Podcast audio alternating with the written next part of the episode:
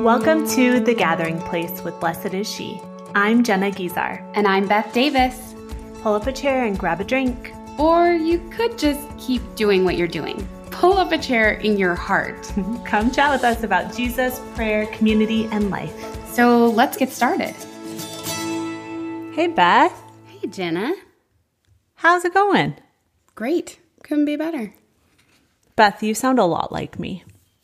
No, that's not accurate. Someone said that recently, though, and it's like, it's in my head now. I just don't think we sound anything alike. No, I. But we must, if that person said it. Do you think it matters that it was a man? Yeah, they have weird hearing. Males. It's gotta be that. Jenna, I have been thinking about this conversation that we had on Teachable Tuesday. I love Teachable Tuesday. I do Yeah, it's so fun. Okay, so after Teachable Tuesday, every week we like hang out on Instagram because we're live on Facebook too. And YouTube. And we're now live on YouTube, streaming on three different devices. so we hang out on Instagram and YouTube now after Teachable Tuesday for Q&A. It's just like a time to chat. We pray together, which I love, and people bring questions like anything, really, anything about faith, life. It's so cool. I'm still thinking about this question from maybe a week or so ago. Someone asked about gluttony. Yeah. Yeah, and it sort of led to this really beautiful, honest discussion about how we try to satisfy ourselves, mm-hmm. where we go for comfort. So I thought, I don't know, maybe we could chat a little bit about that. We're chatting. well, I thought you, in particular, had some really cool insights on that. The people want to know all your thoughts, Jenna. I loved the question mm-hmm. because I do think it's so applicable to so many things in our lives, not just food. I mean, you blew my mind. You were like, oh, yeah, yeah, no, I do that, but with shopping. Or Right. I do that with, Wine. yeah. Yeah. It was so honest. It was so real. I was grateful for that. Yeah, I basically was trying to relate to this woman and really get into the root of the issue. I think with gluttony is that we're turning to other things besides the Lord. So I find myself throughout the day, if it's an especially hard day, thinking, when is the appropriate time for me to have a drink?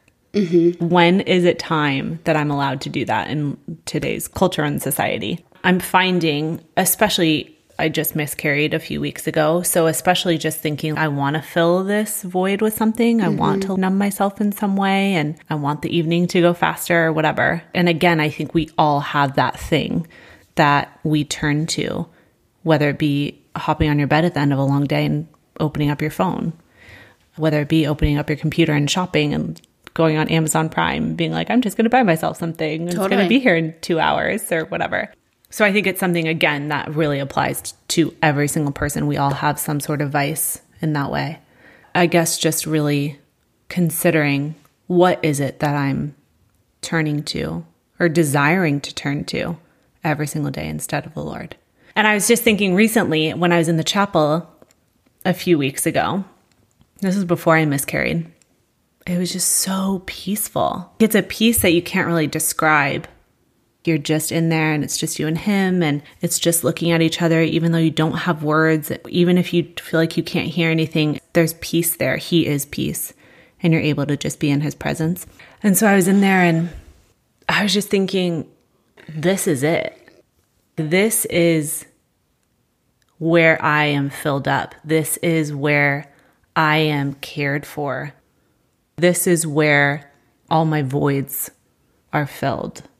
This is where all my emptiness is filled. This is where all of my chaos is set to peace. This is everything. No amount of self care or things that we itemize as self care compares to sitting in front of the Lord and letting Him take care of you. This is the ultimate self care. This is what you're looking for. Totally. I think you're really onto something because in Catholicism, a lot of times the emphasis is on the behavior. Mm-hmm. In like religion and Christianity in general, mm-hmm. we tend to want to control behavior and mm-hmm. think that that means we're on the right track. So we look at something like our vices, like we give up shopping for Lent, we give up ice cream for Lent, Yeah. we give up the vice itself, but we don't fully examine the deeper motivation, the broken thing, the emptiness that we're trying to fill with these other things, even good things. Like ice cream isn't bad, it's not an objective evil, but it can be misused like anything. Wine is not bad, it's not objectively wrong to drink in moderation. Right. But it can be misused. The same with mm-hmm. our sexuality. Yeah. God given, what a beautiful gift, but can be warped, misused. And it really comes down to motivation, it comes down to the posture of the heart. I think it was just eye opening to me to realize that I was even thinking about wanting that thing. Wow. And how much I thought that would satiate me. And like you said, even wrong ordered sexuality or vices in that realm, I can remember thinking, I can't wait until I can have that moment.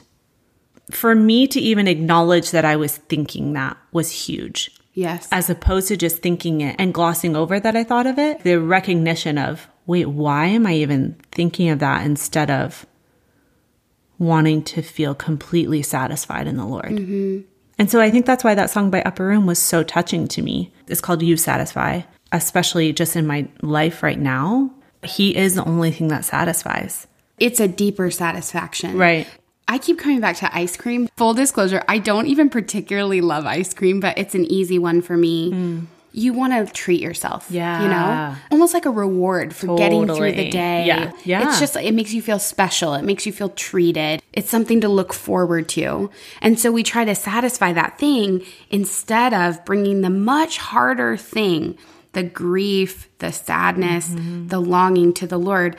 Because I think, at least in my life, even when I communicate those things to the Lord, my circumstances don't necessarily change. So the longing persists. Yeah. So we want to try to quell it, just feed it a little bit so the longing will decrease or so the mm-hmm. sadness will decrease just enough so that it's, quote, manageable, Right. And then it never becomes manageable. right? It's not going to go away magically by Well- us numbing things. I'm reminded there's a phrase, an acronym. I heard it in Weight Watchers hungry, angry, lonely, tired. So, halt as in stop. So, when you're like tempted to overeat, you halt, you stop, and you ask yourself, Am I hungry? Legitimately, you have needs, you have an appetite, you need Yeah. to feed your body. Mm-hmm. Are you angry? Are you actually lonely? Or are you tired? You know what I would add to that? Dehydrated. Oh, that's a big Weight Watchers. Halted. That- I love that, Jenna. We should tell them. Halted. That is a real one. In fact, they would recommend, and I've read this other places too, in terms of food, if you're trying to get control of an attachment to food or overeating, would be to drink a full glass of water before you eat. Mm-hmm. Because so often you're just thirsty. Yeah. The Lord. You're thirsty for the Lord. Amen. Oh man, I'm loving this water theme. Anyway, I think the acronym is helpful to train yourself to examine deeper motivations. So, like you're saying, when you catch yourself, like, I cannot wait for a glass of wine, to catch yourself thinking about that and to say, do I really want a glass of wine? Or is something going on that I could express to the Lord? Yeah.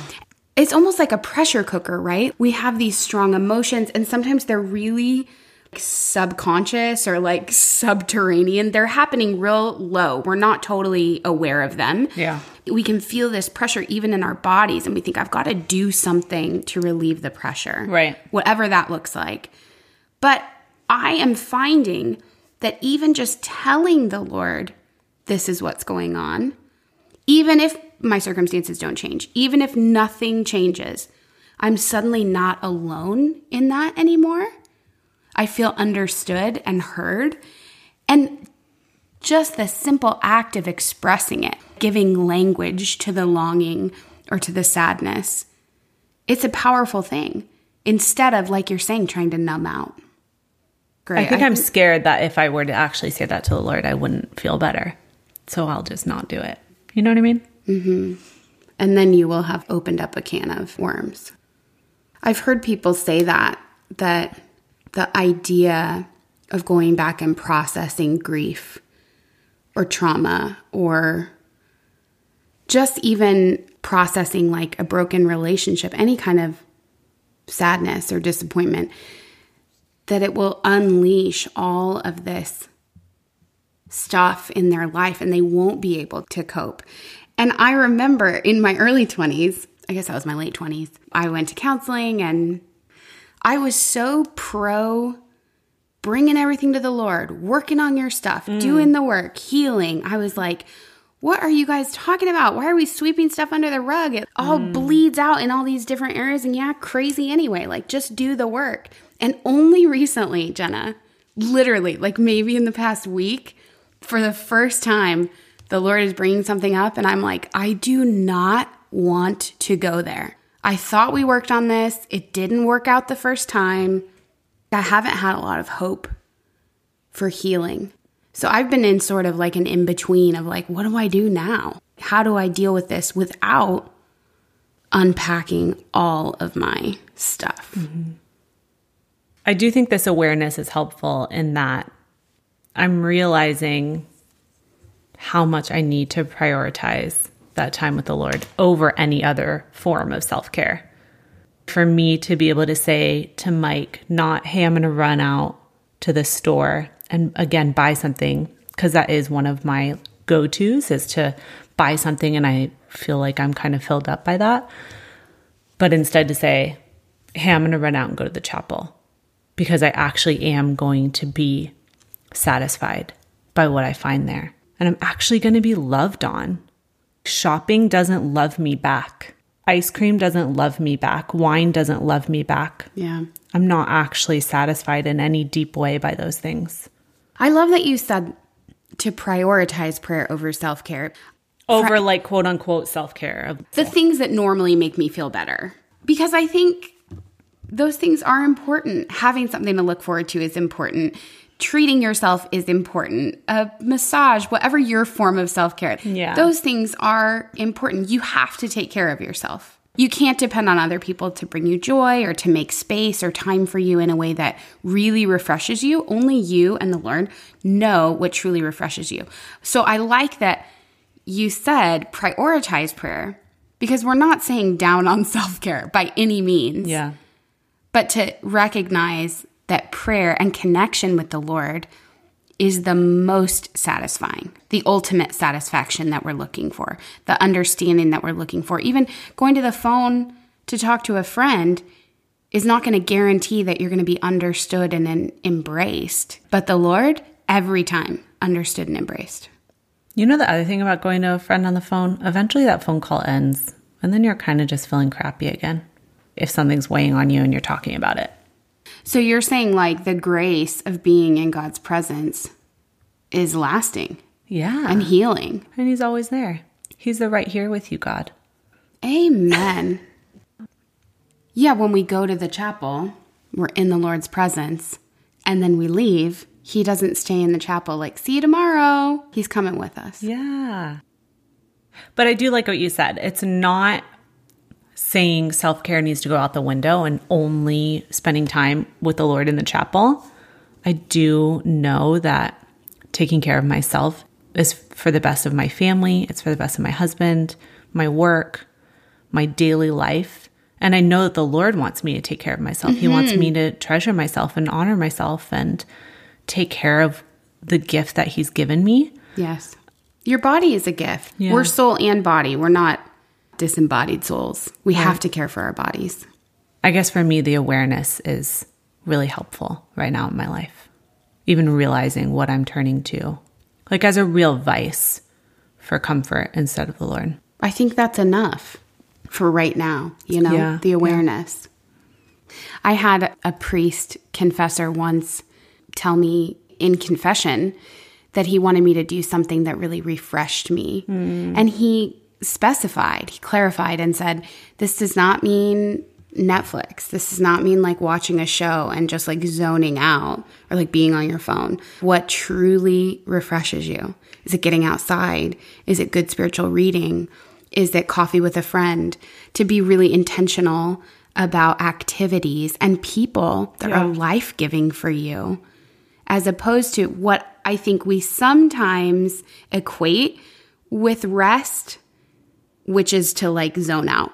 We're still being so drained. Like I'm drained when I just scroll. It's exhausting. That's not even a mental break. Outside is a big one for me Mm-hmm. when I'm feeling down, being in the sunshine. That's why I love Arizona. I mean, Vit- Phoenix. Vitamin D. I need my vitamin D here. For me, it's exercise. I know that I feel better, I sleep better, I think more clearly. My emotions are more stable if I'm exercising. Literally, even just a walk. It's not like I'm doing anything crazy. We talk all the time about Nike Run Club, mm-hmm. and I love to be like, yeah, I'm going for a run, which I do run Yes. in the course of The 30 minute thing. yeah, but it's like a sprint, or probably to a real runner, it's a jog. But I'm physically moving my body.